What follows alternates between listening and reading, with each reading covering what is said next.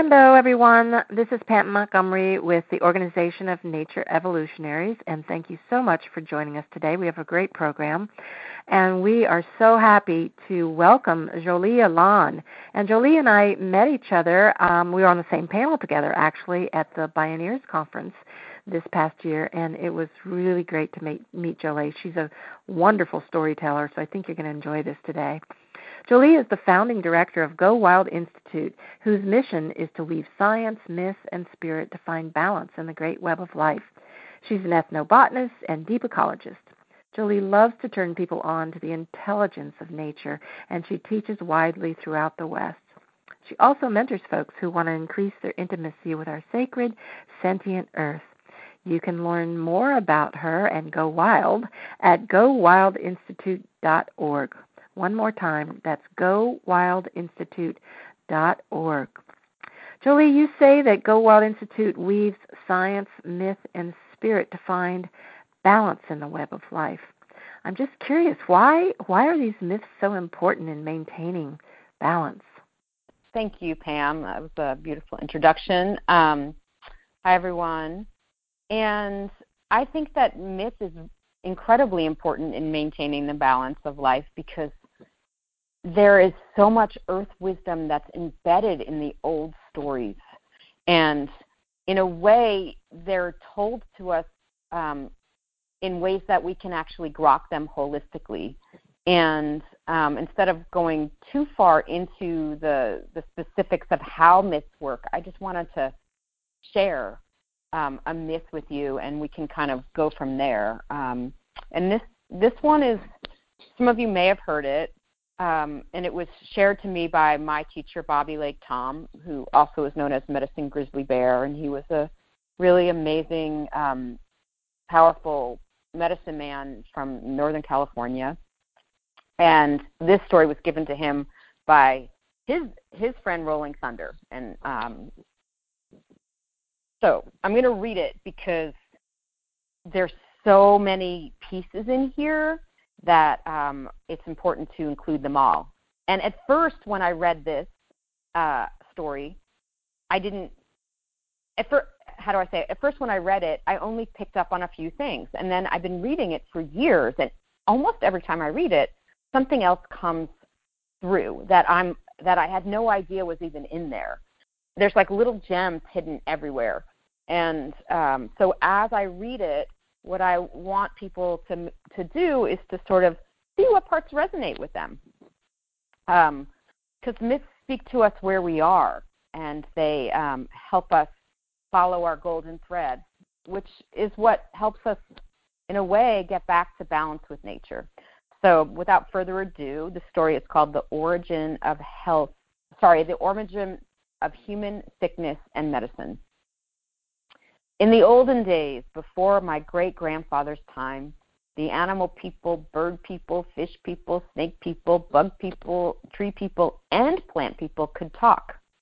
They lived together in balance, peace, and goodwill.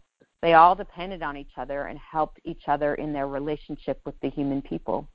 But as time went on, the human beings began to increase so fast that their settlements spread over the whole earth as a result, the other relations on Mother Earth found themselves beginning to be cramped for room to live.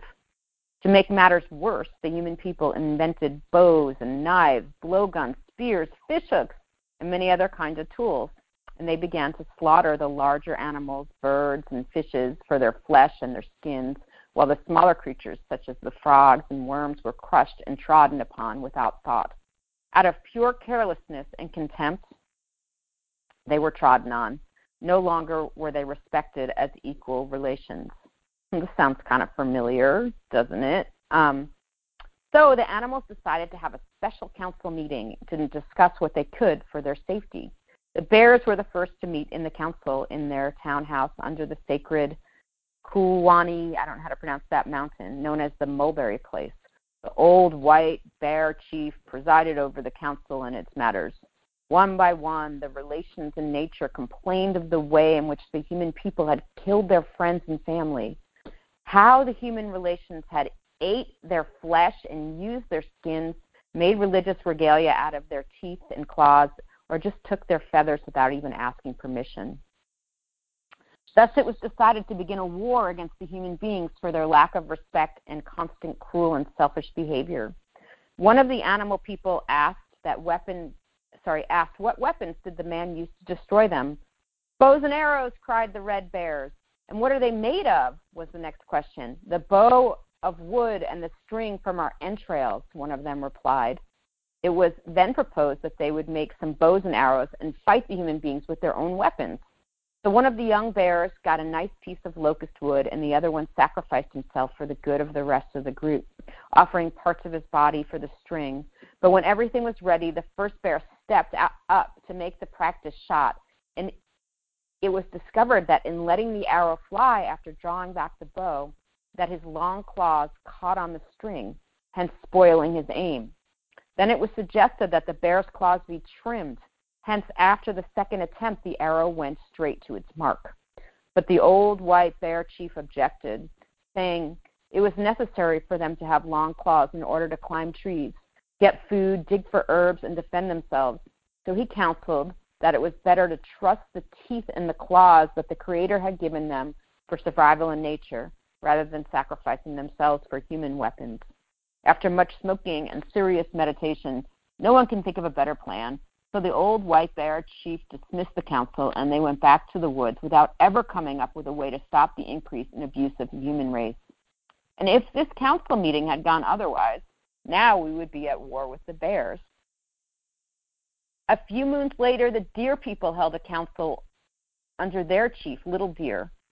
And after some serious discussion, they decided to send rheumatism and arthritis to every human hunter who would kill um, unless he asked for the permission for, of the life with prayer and payment in tobacco. This is the way to show respect for the powers of creation. So the deer people sent notice of their decision to the nearest settlements of Indians and told the human beings that this would be one of the laws of nature. Now, whenever the hunter shoots a deer, the little deer spirit, who is swift as the wind and cannot be wounded, runs quickly to, up to the spot and, bending over the bloodstains, asks the spirit of the deer if he if it has heard the prayers of the hunter, if it was given payment in exchange for his life, and all the good things it has to offer. If the reply is yes, then all is well, and the deer spirit will go on its way. But if the reply is no, then he follows on the trail of the hunter, guided by the drops of blood on the ground until he arrives at his cabin in the settlement. At that point, he will enact punishment and strike the hunter and his family with rheumatism or arthritis, making them a cripple to live in pain for the hunter's selfishness. This is why today no hunter who has regard for his health and the welfare of his family ever fails to do a ceremony or ask pardon of the deer for taking its life. Next came the fish and the reptiles and snakes who had their own complaints. Um, and so they decided to make their victims have tormenting dreams of snakes twining about them in slimy folds, blowing bad breath into their faces, or to make them have bad dreams of eating raw or decaying fish. That is why today human beings have such bad dreams and illness and mental illness. Finally, the birds, insects, and the smaller creatures came together for the same purpose. The notorious grubworm was chief of the council. It was decided that each in turn would give an opinion and that they would vote on the question as to whether or not human beings were guilty of offenses against nature. Seven votes should be enough to condemn. Thus, one after another, they denounced human cruelty and injustice towards the other relations in nature in favor of the human beings to get diseases and death. The frog spoke first, saying, We must do something to stop the increase of the human population, or they will become so numerous that we shall not exist. See how they have kicked me, sorry, see how they have even kicked me about because they think I'm ugly until my back is covered with sores. And he showed everyone the spots on his skin. Next came the plant people. No one today remembers now which one it was who condemned, sorry, sorry. Next came the bird people. No one today remembers now which it was who condemned the human beings for their ruthlessness against birds and nature. They all began to devise and name so many new diseases, one after another, that it had not been for some time, sorry, that had it not been for some failures in the plot, the entire human race would not be able to survive. The grubworm especially became more pleased as the name of each disease was called off, until at last they reached the ends of the list. Um, when somebody proposed to make menstruation a sickness and problem for women, the plant people, who have always been friendly for human beings, heard what had been decided and done by their other relations in nature, so they too held council. The plant people, with their herbal people, made a pledge to continue to help the human people. It is their power, their medicine and gifts that can defeat the evilness and sickness now bestowed upon humans. Hence, each plant, every kind of tree, even certain shrubs, down to the grasses and the mosses and the mushroom type growths, can furnish a cure for the various human diseases and sicknesses. Some even hold the secret to stop death and dying or bring a human back from death. Even weeds were made for some good purpose if only we learn to respect and learn and listen to the plant people. Thus came medicine and secrets from nature. So as you as you think about that story, I want you, you know, maybe maybe hold on to the piece that most intrigued you, that most called you, that most rang a, a, a chord in you, um, and then maybe hold hold on to that for the questions later. Um, so I think myths are incredibly important for understanding our nature, um, and I didn't realize this until I actually became embroiled. I don't know if that's the right word in in the myth of the oak, in the mythology of the oaks, and um, I'm I'm by nature a scientist. I've I've studied forestry and botany and I'm a field botanist and um, and I, I've worked with a lot of indigenous peoples and I I always um, when people talk about myths as if it's a living being, I never really got it until my um, experience with the Oaks. So my love affair with the Oaks began on my honeymoon and it outlasted my marriage. Uh, my my beloved David and I were gathering. Uh, we were on our honeymoon in Napa Valley, and the acorns were raining down from the trees. They were everywhere. You couldn't walk anywhere without stepping on an acorn. And so I knew that people had eaten acorns all over the the West Coast. Um, that they were the major food of the native Californians um, of the indigenous Californians. And people ate them every single day. It was their staple food. And I thought, well, there's acorns on the ground. Um, why don't we gather them and eat them? And so we gathered 20 pounds. I had a little, like a, a sort of big purse, and I threw all of these acorns in in my purse, and my acorn adventures began. And I never would have dreamed in my wildest dreams that the Oaks would then commandeer my life and basically get me to do their bidding, which I'm doing right now, right? I'm telling the story of the Oaks. I am part of the mythology of the Oaks right now, and so are you. Um, but I never would have dreamed they would have started coming into my dreams and teaching me. Um, but that's what happens sometimes when you fall in love deeply with nature, with a plant or an animal. So um, when I got home from my honeymoon, I put my acorns in the food de- dehydrator and I proceeded to learn how to make food from acorns, which um, is pretty easy. And if you guys are interested in that aspect, you can go to my website and there's a whole blog post on how to make food from acorns. And you know, acorns are incredibly nutritious. They just 10 ounces of acorns can give you your daily allowance of carbs and um, fat and about a third of your protein. So, and they're incredibly abundant. One large oak tree can produce 500 to 1,000 pounds of acorns. Well, a valley oak can give 1,000 pounds of acorns, but even if it's giving 300 pounds of acorns, right? If one person is eating, let's say, one pound a day, even though you only need 10 ounces, but I'm going to make the math easy, you only need about 300 pounds a year per person. So a family of four can get all of most of their nutritional needs from four or five trees. And they can gather it in a week. So talk about food security. When people who lived within the oaks people who lived within the Oaks had an amazing food security that um, that would probably blow most of our our minds. Um, can you imagine doing most of your work in a couple weeks to get most of your food for the year? That's incredible. Um, and so, but people just didn't eat acorns in California.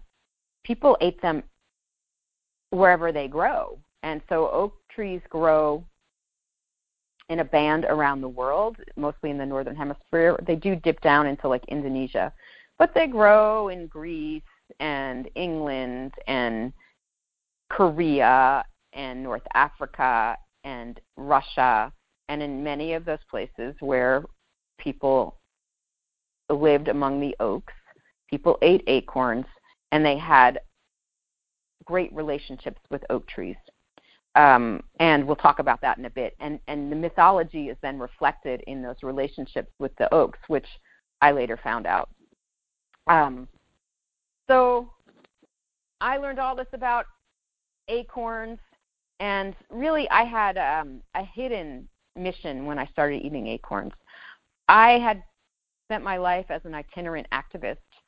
I lived in my truck and I would go from when I was very when I was you know my early 20s lived in my truck and I would go from activist encampment to activist encampment and I traveled all over I lived in I don't know 20 something houses and when I married David I wanted to dedicate myself to the land I knew that it was possible to have a deep relationship with the earth because I had worked with indigenous peoples who had just incredible relationships with their homelands. And um, I wanted to have, I wanted to weave myself into my new homeland. And having kind of made the commitment to David to build my family, I made a commitment to the land. And I figured I'm just going to eat my way into the web of life. And it just was such an amazing experience that I had to start teaching people. So I formed this program called Wisdom of the Oaks, and I started going into schools, um, K through college, but mostly fourth and fifth grade because it matches um, the Common Core curriculum.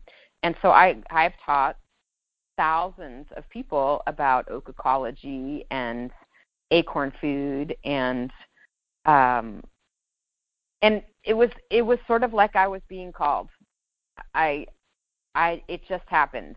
Um, but so now that I'm doing the work of the oak trees, um,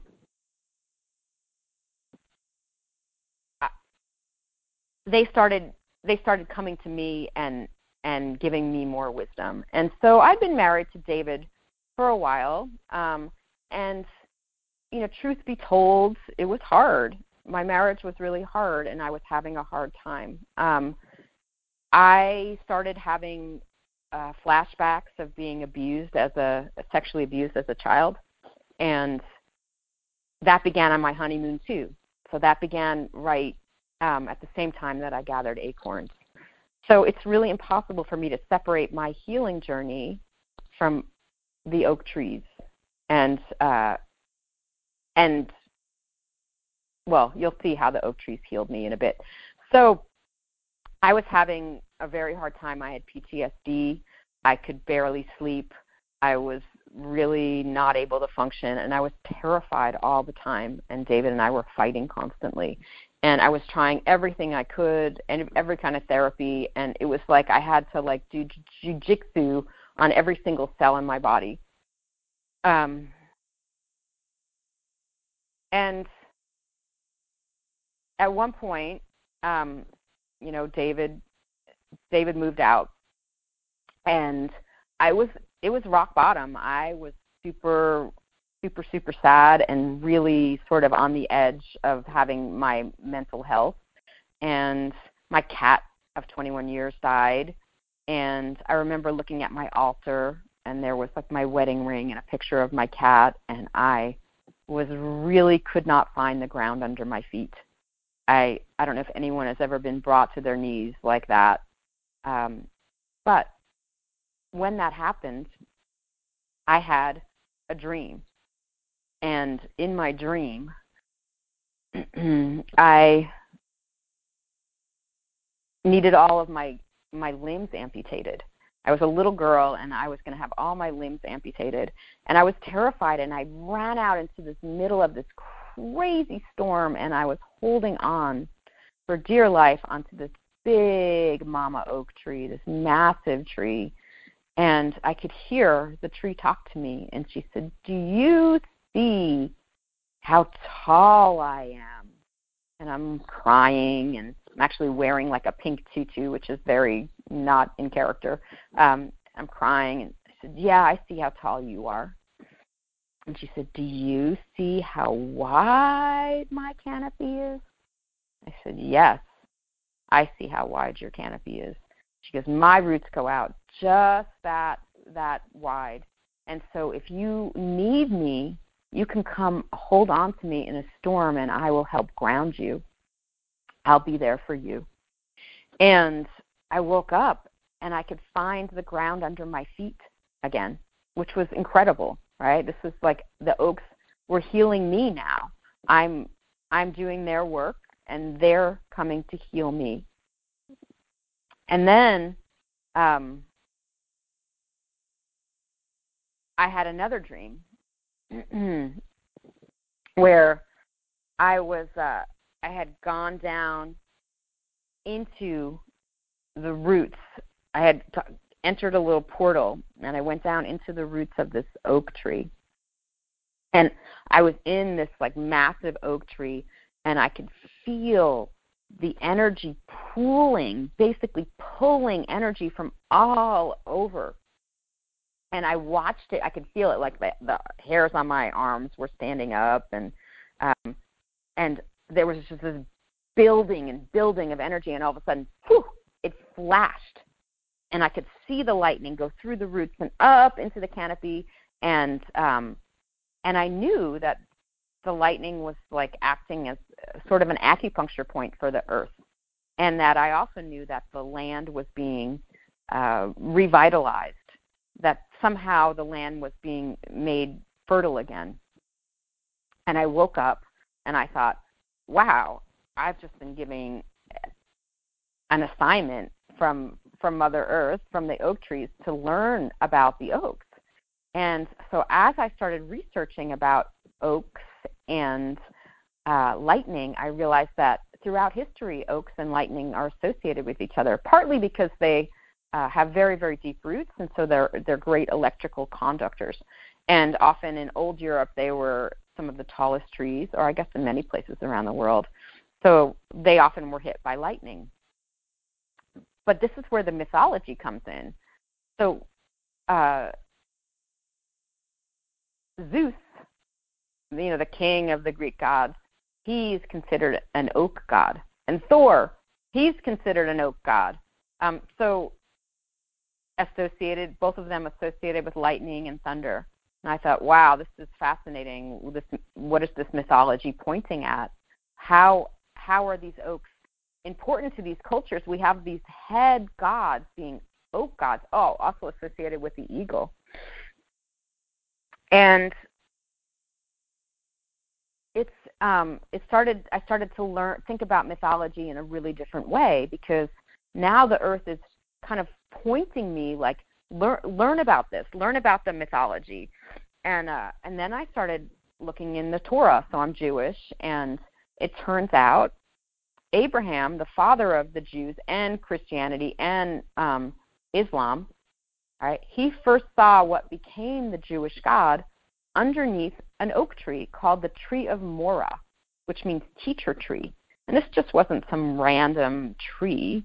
This was an oracle tree that people would go to for downloading um, spirit, for for for insight, for vision. And this tree was a very old tree, and it probably well, it did predate any Judaism. It was back when we were, you know, all kind of at the same earth altar, I think. Um, and so Abraham, he he got his visions at the oak of Moreh, and then actually there's other things where he moves into the oak woodlands of the um, the the uh, oaks of Mamre, and they have visions there too, which are really important for the Jewish religion, where Sarah's going to find out she's um, going to have babies, even though she, she's 80 something, right? So it's a big part of the Jewish mythology. And then one day I asked a rabbi, like, what's up with this oaks and Abraham? And so we started looking at a lot of the the text. And he says, you know, one of the other meanings for oak is it's hidden in plain sight. It's hidden in plain sight. And I was like, yeah, that's it. The oaks, their their wisdom is hidden in plain sight. And I was sort of tapping into it um, but it wasn't about what I was doing. The Oaks were teaching me because I was having a relationship with them and I was honoring them. Um, so this was amazing. Oh, and then I realized that lightning, lightning is five times the heat of the sun. Five times the heat of the sun. So what it does is that it takes nitrogen in the air that's usually unavailable in the soil and it fixes it and it makes it available to the soil. So in in uh, in places where there wasn't chemical fertilizers, right? When lightning hit an oak tree, it revitalized the whole land and sort of brought life back to these villages, which is pretty amazing, right? So another reason that the oaks were honored and lightning were honored, and the um, why it's part of the mythology. So um, you know, I'm still completely fascinated. I'm on this journey with the Oaks, and I'm like, wow, now they're talking to me in my dreams. This is amazing. And it, I always knew that other people could do this. I certainly had seen native people who talk, who say they talk to trees and and plants, but I honestly didn't think that it was within my realm of possibility because I'm a Jew from New York. And you know, and I also really didn't want to be appropriating anybody's culture because um well i don't i don't want to do that. But then it's also like how do we have real authentic relationships with the plants and animals where we live without appropriating other people's culture? And um i mean it's a big question which you know we could talk about in the talk about later. But for me it came down to this is actually how I am in this story. The Oaks are speaking to me. I'm not taking what someone else said about the Oaks. I'm actually having my own relationship. And it turns out people all over the world have relationships with oaks. So to me that felt like, yeah, I don't nobody owns the oak. You know, no one no one owns the earth in that way and we all have a right to have authentic deep relationships with our plants even if we're not native. Um, anyway, so then David and I had split up for a while, and uh, I was still reeling, having a hard time with divorce, and um, still with PTSD. And I decided I wanted to go on a retreat, and I was I hiked up Mount Tam, which is um, one of the mountains, well, kind of a mountain um, in in the Bay Area and I was going up there to stay for a few days. And as I'm walking up this mountain, I hear, "Hey, you! Hey, you!" And I I seriously thought there was like a person screaming at me. And then I turned around and it was this little I don't know, maybe 5-year-old, 10-year-old tan oak tree. And tan oak trees on um in in California are very uh, sick. They're super sick with the disease called sudden oak death, and um, some scientists believe that the tan oaks are going to disappear from that part of the world.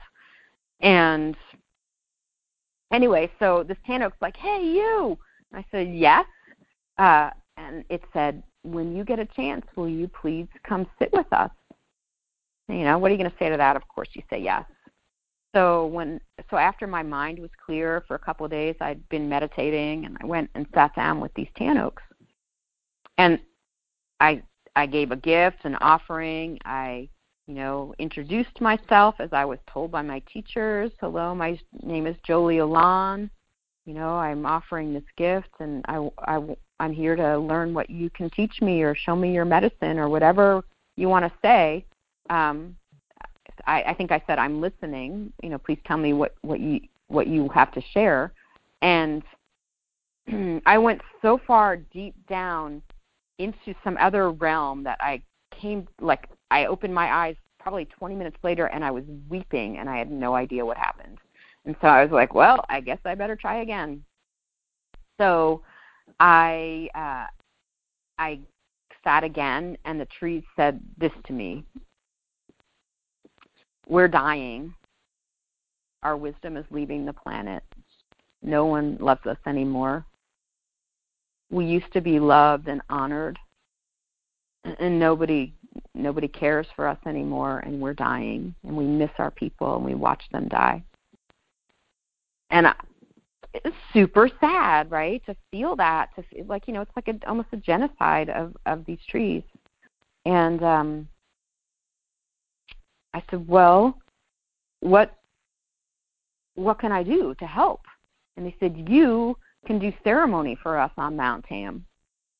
And I said, but I'm Jewish and from New York. And they said, yes, we're not happy about that either. but you're what we have because you're listening, right? And the thing is, that trail that I was on where the Tan Oaks called to me, that's a very popular area in a in like a the Bay Area, which is very populated. And I don't know how many times those trees have called out to humans and nobody listened. And I feel like those trees are calling out to us, the plants are calling out to us all the time. Just like in that um, in that story, they are here for us and they want us um, to listen and they want they're kind and they want us to heal. Um, so anyway, I've been doing ceremony for the Tan Oaks for the last six years, and um, I guess I want to share another myth about the tan oaks. Actually, um, it's called the the the acorn maidens. So long, long, long, long, long time ago, there were acorn maidens in the sky. And the Creator said, you better hurry up and weave your hats because humans are going to be born. And so they're weaving their hats and they're weaving their hats really fast. And the Creator said, That's it. Time's up. Humans have been born. So now it's time for you to go down to earth and be gifts for the humans. Well, Tanoak Maiden, she didn't finish weaving her hat, and her hat was all spiky, and you can see a picture of tan oak somewhere if you can just look it up. And her her cap of her acorn is very spiky, and uh, she was so upset. Oh my God, Creator, I'm going to be the ugliest acorn. I can't deal with this. This is horrible. Well, the other acorn maidens, like uh, white oak acorn, she finished weaving her hat, and it was nice, and, and you know she was happy with it, and and uh, Coast Live Oak Acorn, she finished weaving her hat and she was good with it. And Black Oak Acorn, she didn't finish weaving her hat, but she just picked up a basket and put it on her head. And um, and it depends on which tribe is telling the story, which acorns they have around them. So they'll, you know, if they have black oak around them, they'll use black oak. So different tribes tell it differently. But um, Anyway, so Tanoak's very upset. Oh my God, I'm going to be so ugly. So, you know, sometimes when you feel kind of bad about yourself, um, you end up getting jealous of other people.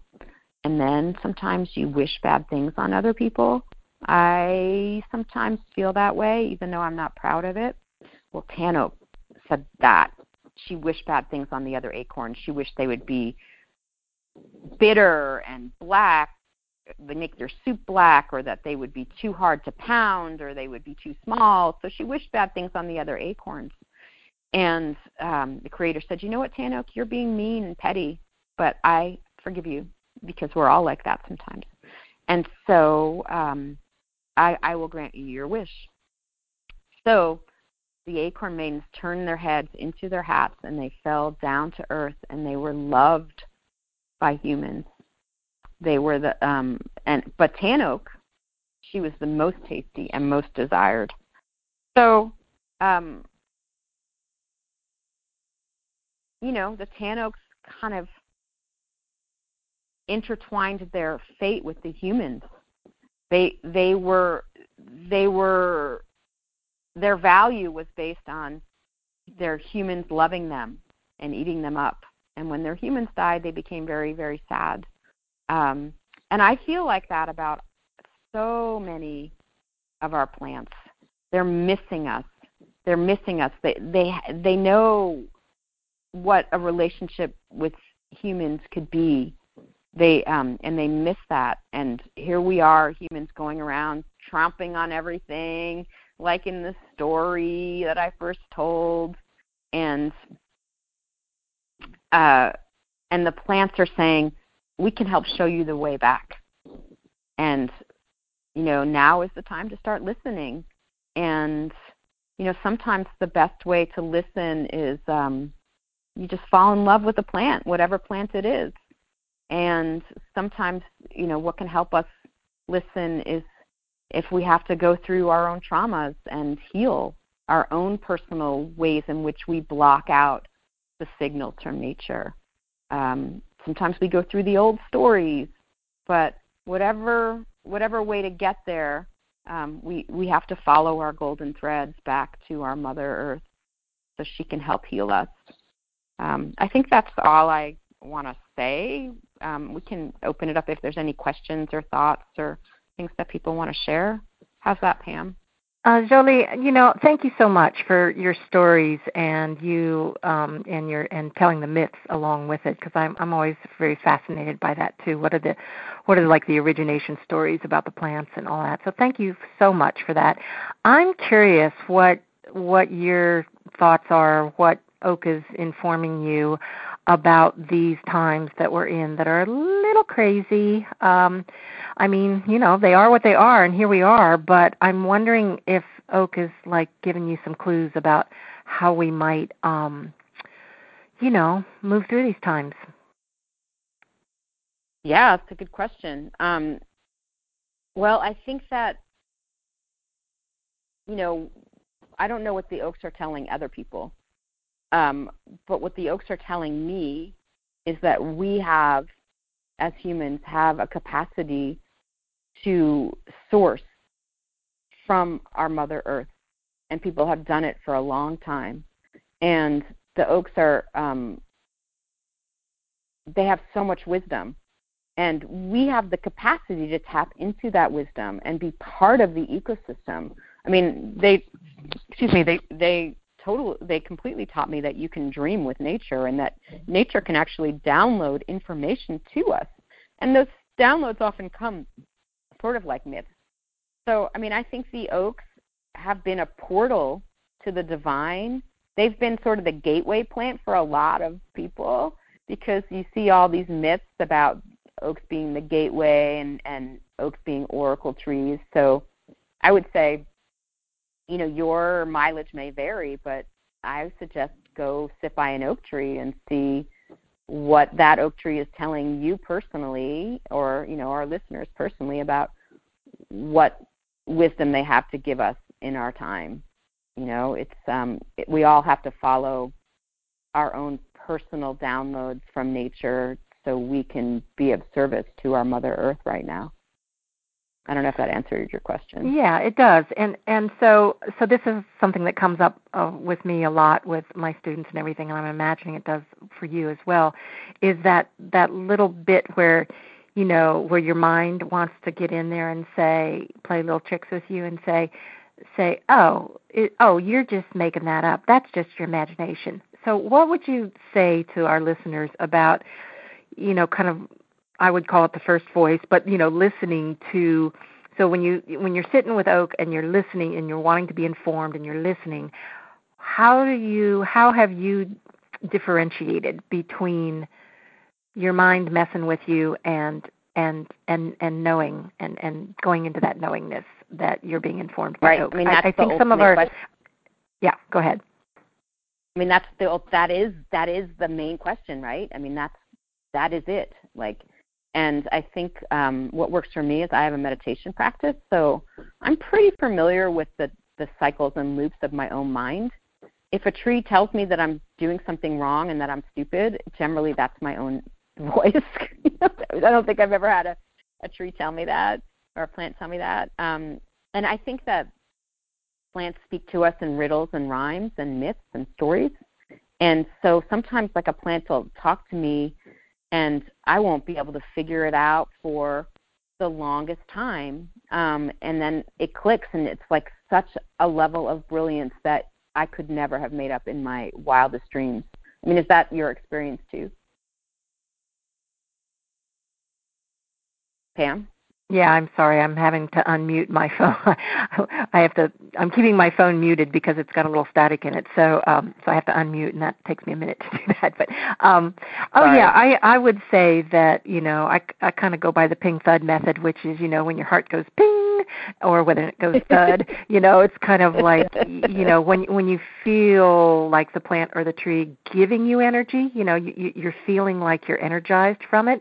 Then to me, that's always a sure sign. They're like, oh, okay, you know, this is th- we're we're you know we're vibing uh, uh, you know on the same on the same frequency here. So um so yeah, it's just you know I would agree with you when when you're getting dissed, you know when you're not this, you're not that. What do you mean? Blah blah blah. It's it's your mind just you know messing with you and so you, what i do is you know one of my teachers said just you know ask it to go out for donuts and like you know let your ego go out for donuts and um you know so i just i kind of separate it out and i just ask it to go take a break so that so that i can just have a direct line you know a direct channel with the with the plant of the tree so so yeah yeah that's that's what i would say so um so yeah, one I mean, of the I, I can go ahead. oh i just want to ask you about um you know, uh, like you know, talking with the plants. How did so? Uh, you, you talked that you had said you had a good meditation practice that helps. Um, but how did you how did you learn other than learning directly from the plants and the trees? What what would you what would you say to folks about you know about the dreaming and talking with the plants and, and like how did you did you do that on your own or did you have someone teach you I, I know you've done a lot of work with native folks um, but i think a lot of people are like oh okay well that's easy for for you guys to do it but what you know what about me i've never been taught that so i'm just curious what you might say to folks about that That's a great question. Um, I think people taught me. Um, I I mean, I went to go live on the Navajo reservation when I was 19 you know, I mean, I was so drawn. Uh, I mean, I worked with many different um, Native groups and Native causes to protect sacred sites, and and so I had some amazing teachers, um, and I think teachers are important. Um, and I mean, I think teachers can help us interpret our dreams too. Um, I I think, you know, the the main one knowing it's possible.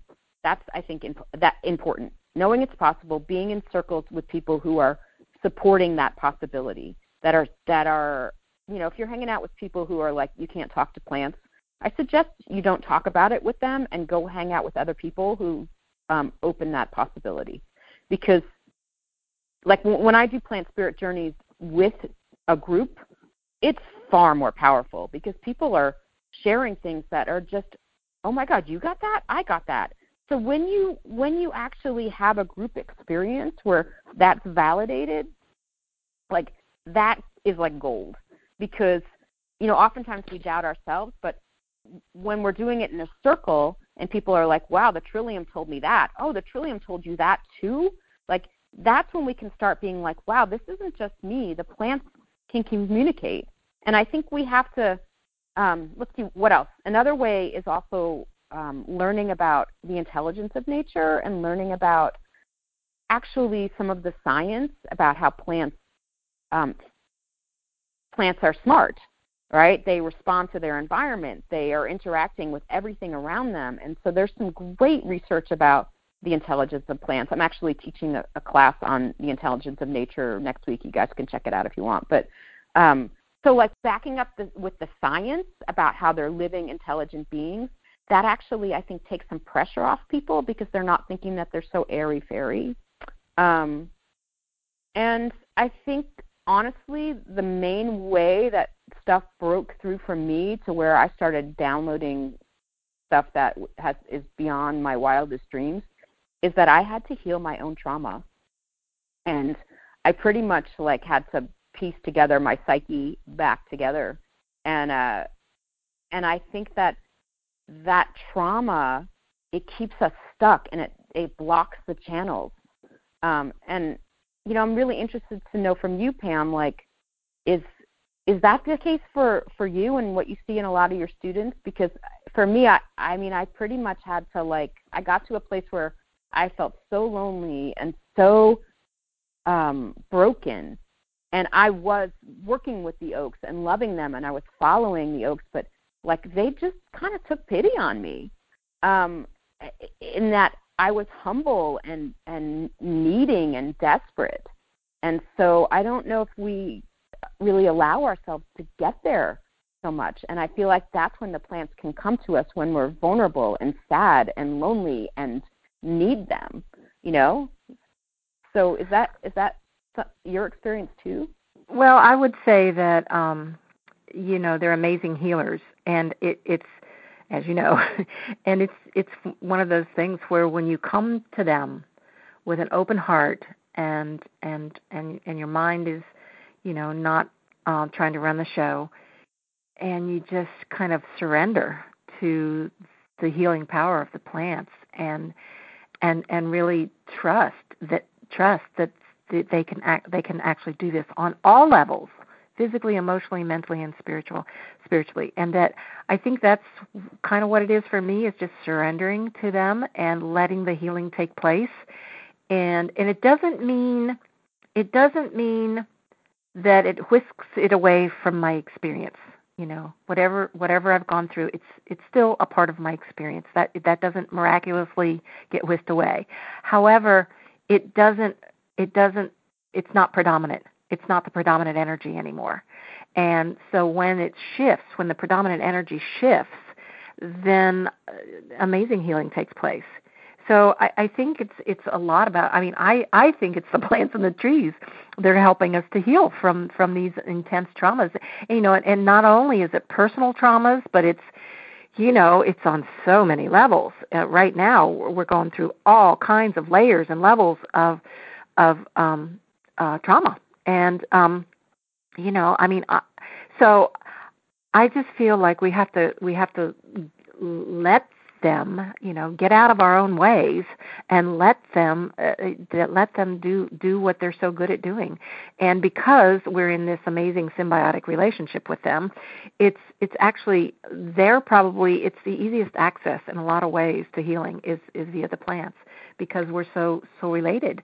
And so anyway, I, I just feel like you know, whenever I have any kind of trauma, any kind of thing that's really just freaking me out, that's who I go to for my healing, and I make an attempt to get myself out of the way, meaning that you know I, to get to let go of oh I know how to, I know I know best. Oh I know best, but you know it's like it's like what you were saying about your experience with with oak. It's like well this is my experience with oak, and that's what and that's real, you know, and that's you know, and so then you become you know you you're the author of your own experience so therefore for you become an authority on oak experience because that's that's how so anyway i just i just feel like um they're amazing healers and they can really help us but we we do need to get ourselves out of the way so that they can do the healing so I yeah and I, I i couldn't agree more i mean i i think that like you know the the power you know like my experience it's it's it's amazing. I mean, from like an objective point of view, like it's amazing. But it's so not about me.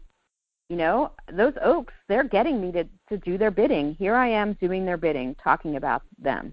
Like I have had to surrender in so many ways to this is my path and and and I feel like in these times of great change, one of the blessings is is that we can let go of our bluster that we actually know what the hell our lives are going to look like or where we're going to be or wh- what anything's going to be because it's so unknown. And I feel like when we are open to that sort of dramatic transformation and we are humble, like we are we can tap into this great web of life that then can direct us. But like when we're like feeling like we're like these individuals who need to figure out like how am I going to change the world or what am I going to do to like or what you know what, what kind of great medicine person am I going to be? You know, it's like well it, when when the story is about us, um, it, it's really hard to tap into the medicine of nature. And so I guess I mirror what you're saying is like we have to get out of the way and um and and be open to any possibilities. And you know we're so caught up in the story of our culture and um money and you know trying to make a living in this world that it's sort of hard to like be on the same sort of time scale as the plants and to to allow them to like take our life in their own directions and it's it's not like they're taking our lives in a direction it's like we're becoming part of that life force and we're going to be propelled um, in a different way than we're usually propelled. And that is a break from our um, business as usual. And I think that's what's being called right now um, from us. Yeah. Yeah, yeah, I agree. Um, I want to open this up, Jolie. To uh, there's a, quite a few people here um, on this teleseminar today, and see if anybody has any questions for you. We've got a, a few minutes left, and all you have to do is press star five, and star five uh, shows a little hand go up, and I can see your little hand go up, and I can unmute your phone so that you can ask or your whatever you're on device you're on, and uh, you can ask a question. So if you press star five, I will see a hand go up. We have a little bit of time, so I'm sure there's somebody out there who's got some questions about oaks or there's so much to learn. Oh, here we go. Or hang something. On. Oh, great. Hang on. Here's let me uh let me un let's see. Hang on. okay, this is No, um one second. Pam Pam, your microphone is not crackling anymore, so you don't have to unmute yourself anymore. Oh, good. okay. Hello. Can you hear me? Hi, I can hear you. Okay. Do you have a question for Jolie?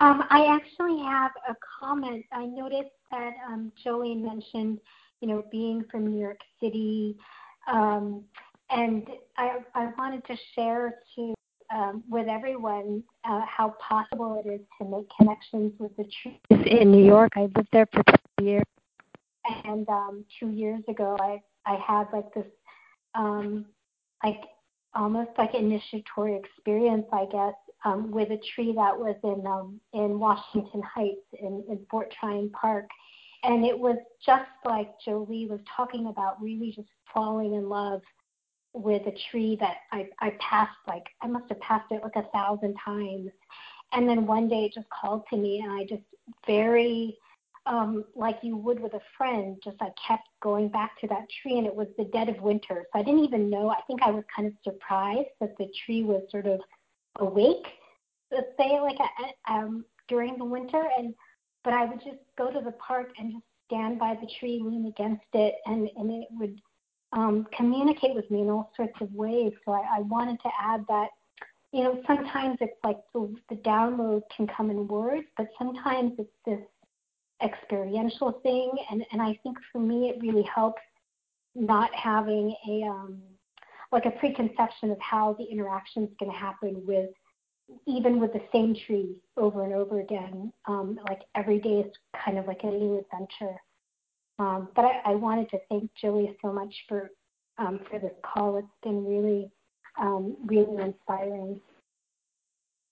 Mm, well, you're so welcome. I, I think it's it's true. I agree with you. I think that it's it's like that feeling of love. That's the gateway, yeah. right? Yeah. yeah, I guess you know to answer. You just answered Pam's question. I think like how do we know? It's it's that feeling of love. You know. Yeah. Thank you for that. I also just want to um, say thank you so much for bringing it up that you know the ways in which our communication takes place is there, there's all kinds of ways. You know, there's no one set thing way that works, and it can become to you in so many different ways. So thank you so much for bringing that piece up because I think some folks think, oh, it's you know, it's like this you know big conversation and with words and you know there's, there's all these big visions and you know I have to remind everybody that it's that we're not engaged in Hollywood here necessarily um and and that that you know it's it come it can come through sensations it can come through so many different ways. So thank you thank you thank you for bringing that up. Okay, is there anyone else who has a comment or a question here? We've got a little bit a little bit that we can um, a little bit of time left for if anybody else has something that they want to. Oh, here we go. Um, someone whose name I can't see from Tucson. Hello, can you hear me? Hi, my name is Louise. can you hear me? Hi, Louise. Hi there. Um, I loved everything that you shared, and I'm an old Jewish lady from Connecticut living in Arizona, mm-hmm. and every night I go out and I watch the trees moving in the moonlight and I feel like I'm I'm kind of called to dance with them. And the other thing, you know, living in Arizona where we have a lot of indigenous people, I have been worried about cultural appropriation in terms of ceremony and I was very grateful for your biblical references. So it feels like, oh, it's it's okay then because of the oaks of Mamre. So Thank you for that. And I'm also very interested. I have a granddaughter, two granddaughters in Marin, and I'd love to get them hooked up with you. So I will look online at the programs that you're offering. But thank you. Um, the one thing I am concerned about trees here, I see an awful lot of mistletoe death, and I I I want to save the trees, but the mistletoe is choking them out. Mm. Yeah. I mean, maybe go sit with them and ask them what they need, or go dance oh. with them. What a concept. Okay, I will try that in the moonlight. Thank you. I, I love your talk, and I'm just, I'm so drawn to trees. Have been all my life. I grew up with horse chestnut trees, so um, only they weren't edible so far as I knew. But anyway, I'll have to taste some acorns. But thank oh, you yes. so much. Um, thank yeah, thank you, and I I will be thinking of you dancing in the with the trees in the moonlight. It's such a good image. Thank you. Thank you. Thank you. okay, so um, I just want. That sounds like Jolie that some folks are going to want to connect in with you. So could we just hear from you one more time? How do you know what you what do you have coming up, and how do people get and find out about it? I know you got your website. Um, so could you just tell us about that before everybody goes along their way here this afternoon? I am happy to. Thank you for asking. Um, well, um, like I have I have a intelligence of nature class coming up, which I think will be great because we're going to be learning all about the sort of uh, way in which indigenous wisdom meets cutting edge science, um, and talk about some of the uh, revelations about plant intelligence and other life forms. So that's you can find out about my that on my website. Um, I also teach at Matthew Wood um, Institute of Herbalism, and so I teach a botany, an online botany class there. And you can join anytime. And for folks who are wanting to learn botany, it's sort of we call it the Mugwort School of Botany is our like you know hidden name, and it's it's mixing science and spirit. It's super fun, and Matt and I um, have a lot of fun doing that. Um, and I'm doing another program also called Roots of Resilience, which brings in deep ecology and uh, the work that reconnects, which is Joanna Macy's work about how do we feel our pain, feel our feel our feelings for the world, and how do we kind of make sense of this great turning, this great unraveling that we that is going on, and sort of how do we build our resilience and source from um, a greater intelligence as we move forward into this great turning. So that um, that class was really popular. We offered a, a, session, and then we have had to open another one.